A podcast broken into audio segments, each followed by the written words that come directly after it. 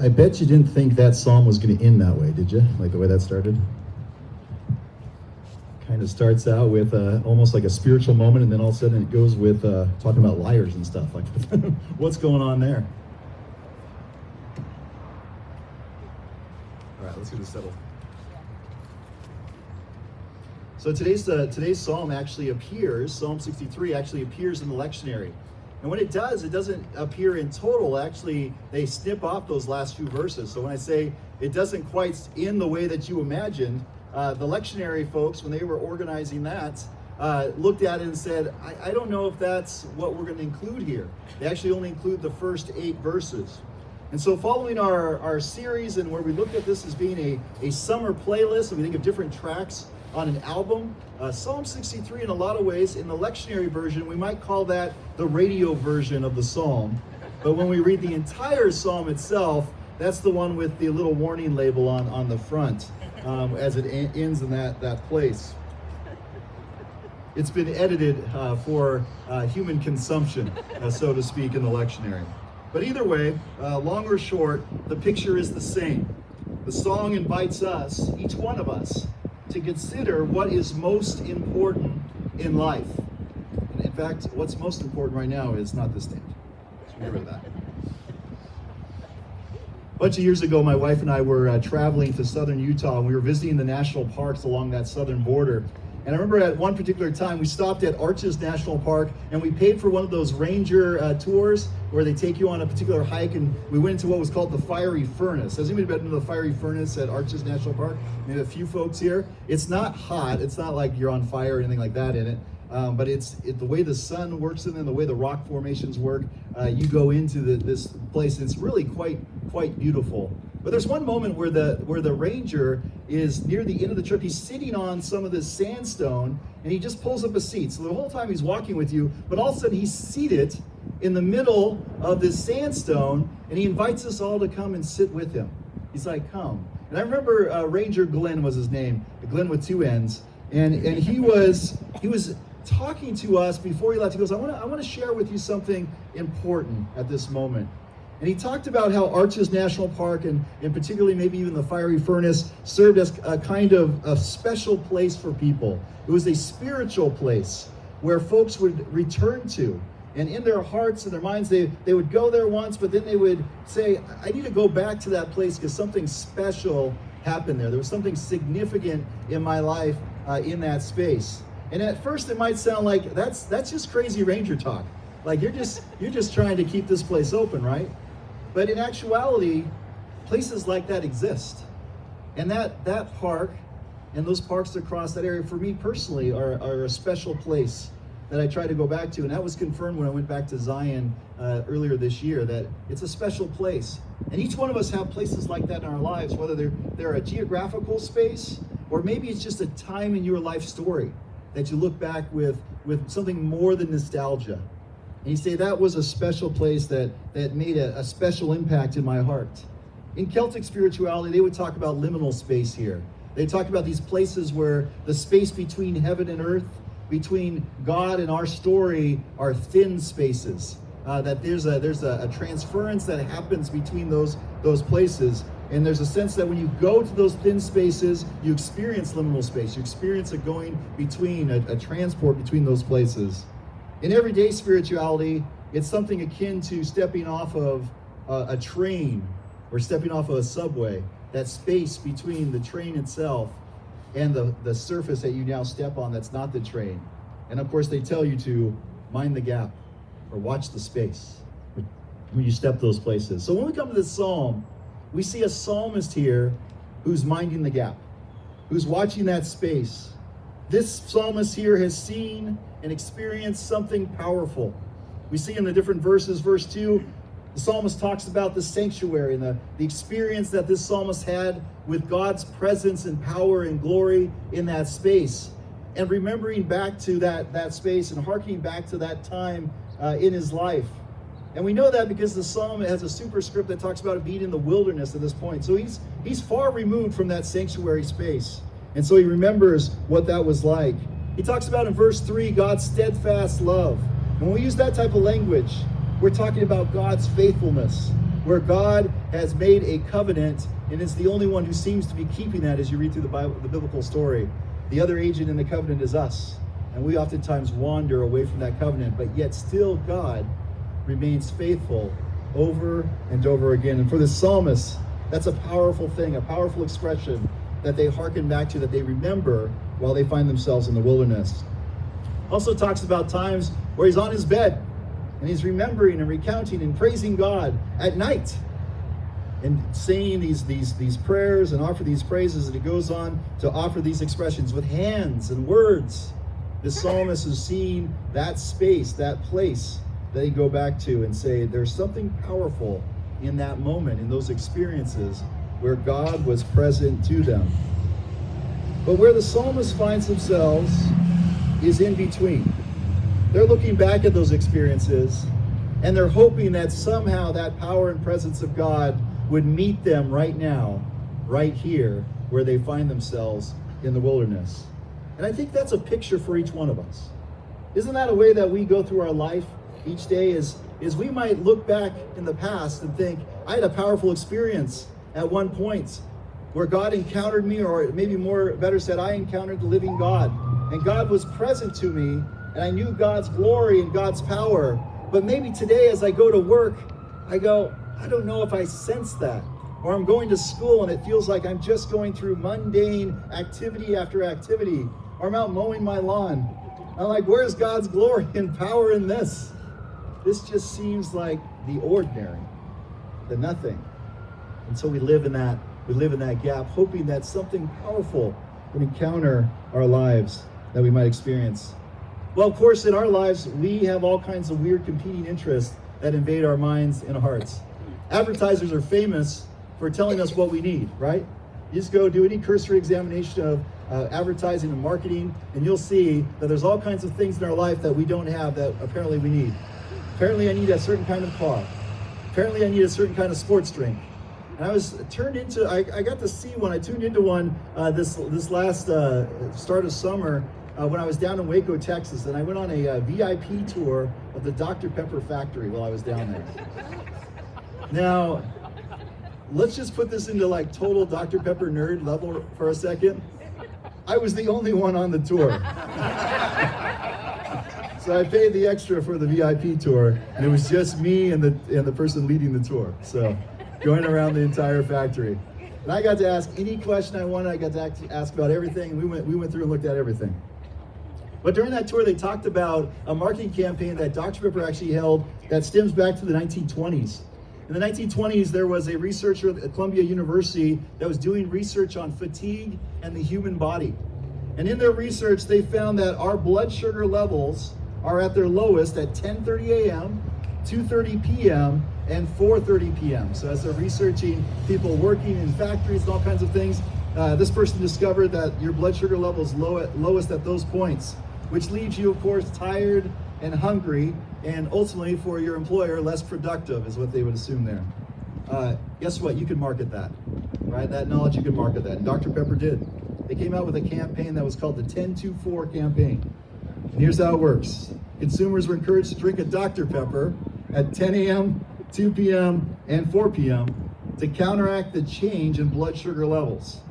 I don't think that's going to sell these days, right? When I go around the store looking for the Kool Aid section and I can't find it, right? That tells you that's probably not going to sell these this time. The diminishing, the, the, the shrinking soda aisle, um, that doesn't work now. But guess what? It worked back then. And people in factories were buying it. They're drinking Dr. Pepper three times a day. And as we entered World War II, so later on, as we entered World War II, Dr. Pepper went back and was able to show that their product was indispensable for providing energy to factory workers and soldiers, which allowed them to keep their sugar ration. Marketers have a way of telling us what we need, even if we probably don't need it. They can convince us of those things. Of course, blood sugar is one thing, thirst is another. Our psalmist here is going to address the issue of thirst when you find yourself in the desert, when you find yourself in that wilderness where there's no there's no water to satisfy the thirst. And, and maybe you've had that that sense where you've gone out uh, and you've been so thirsty that a little drop of water is not going to satisfy. Just gulps, and you're you're desperate for it, and, and your body starts to freak out because you need that, and you find yourself in that space where you don't have it. And that psalmist is drawing to that picture, but even more, to a deeper level of the absolute need for water. Not kind of some sort of plastic artificial sports drink or soda or that sort of thing, but the, at the very core need. And for this psalmist, the core need here for them is God's presence over everything. God's presence and power, God's glory present in their life is indispensable. And not just in a future seeking, after kind of way. It's not us looking to the future and hoping God in the end it all works out. That's not what the psalmist is talking about. It's not in a way that says, oh, you know, it just just offer me kind of hallmark pleasantries around my life. That's not what they're talking about. The psalmist is talking about very real experience of their life right now, right here. That God's presence can be powerful in the moment that we live in today. Again, not looking to the future and not becoming too nostalgic about the past but calling on God to live here in this moment. Augustine, of course, writes at the beginning of the Confessions, Our heart is restless until it rests in you. And modern day Augustinians would talk about that restlessness is not something that's satisfied in one moment, but it's a lifetime of, of living in the presence of God and seeking after God that that restlessness, it pops its head up. It's like those little whack-a-moles, right? The restlessness comes up in our life over and over and over again. And they would say, over a lifetime, we develop and we grow and we discipline. Now, restless hearts are contended with, of course, over a lifetime. Discipleship very much is in view there. Many years ago, I was in a uh, college class where we had to write a discipleship program. It had to be like a six week program. And so we were working in groups of folks and we had to write these. I remember we labeled ours, or we named it, titled it Destination Discipleship. That was the name. I got kind of cool, like these, Destination Discipleship. Yeah, it was the 90s. All right, so it was like, yeah, we got this thing, but that was all wrong. I had it all wrong. And our group had it wrong. That discipleship's not a destination. It's a journey. It's a process. It's a following after. It's Jesus calling us to follow after Christ. And so we follow Jesus, and like we read in the book of Acts, people from afar look at you and say, Look at those little Jesuses, right? They call you Christians and Jesus imitators. It's over a process. Yesterday we had the honor of, of remembering a life and the witness of Gloria Lomax here on our campus. There's a lot of people here uh, in that uh, in that memorial celebrating and giving witness to uh, Gloria's life and the gift of God's uh, giving of life to all of us, but also particularly to Gloria. And Lena uh, Thompson, the minister over at Lake Burien, uh, she was preaching the homily and she drew drew back on a Eugene Peterson. it's actually the title of, of a book. It's a long obedience in the same direction as kind of this expression as we think about what does it mean to live the Christian life well, to live in that that sense. It's it's it's a following after, it's it's pursuing in a course, and that's where the psalmist is is drawing back to, seeing their life as a course, looking back at the past, seeing how that names for them in the present what they can expect to see from a covenant faithful God, and then looking to the future and seeing change and solution to situations that they find themselves in. That all sounds to me, I don't know about you, but that sounds to me like something I want to be part of. That's the type of expression that I want to have my life reflect. And I want to see the issues that I confront, and there are many, and we all have many issues that we face, that we contend in life. To recognize that in that process of following Christ, in that process of being in God's God's presence, to see God's glory and power amidst the challenges of living and comforting and offering care to aging parents to offering care to children and grandchildren who are, who are with you, to talking to your neighbor, to determining whether or not uh, you're in the right place to retire from your job or to consider getting a different job. All these things that kind of come up in life, let alone health challenges, financial challenges, living situations, even fears for the future. That God holds us in the midst of all those different places. That God is even more faithful than our obedience demonstrates. So my question is here for us this morning as we kind of, as I, as I conclude here is, we think about this longing of this psalmist. Is that us? Do we have these kind of longings as a church? Or as individuals here who have come here this morning, is are these the kind of things that define who we are as people? Is this who you want to be, like this psalmist here? challenge that we face in Western culture, and it's not going to be one that's unfamiliar to you. You're going to know this right away. But we oftentimes begin to look like the things that are our passions and our pursuits. You don't just look like your dog, you also look like the things that you count as being important to you. In our adolescence, what happens is we oftentimes take on a character of who we want to be. We think about our identity formation in there, and maybe I want to take on the image of a soccer player, so I start wearing soccer clothing all the time. I hang out with the soccer folks, and I and I watch soccer, and I talk soccer, and and that's my identity. But then I might try on a different hat or a different mask and say I'm going to be this other person, and I begin to look differently, and I fall, I find, find myself in groups that that look the way that I want to look. But that doesn't just change for us in our teen years. Through the rest of our lives, we wrestle and we ask ourselves, do I want to keep wearing that identity? And particularly when we think about faith and the identity of being one who's found in Christ and the identity of being one who's an image bearer of God who actively pursues the living God. We have all kinds of things that bombard us and challenge us and try to compete for our attention. Amanda Benckhuysen, who's a professor of Old Testament at Calvin Theological Seminary, she writes this. She says, In North America, one dominant feature of our culture, which has significant influence over what we love, is consumer capitalism and the values, expectations, and practices associated with it.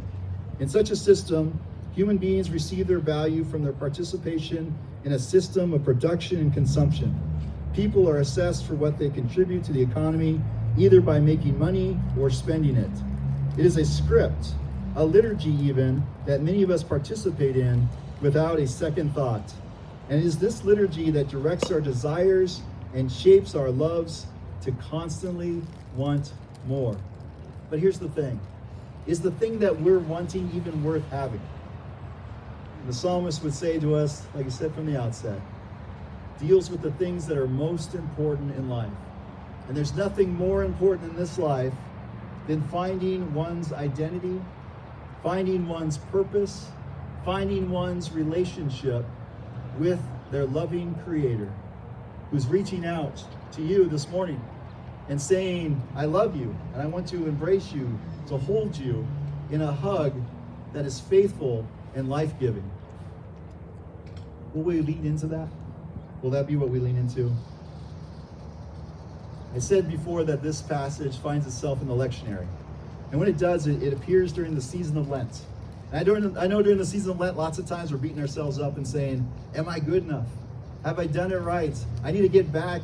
I need to get back to basics. I need to get back to what's important. I need to become the person God wants me to be.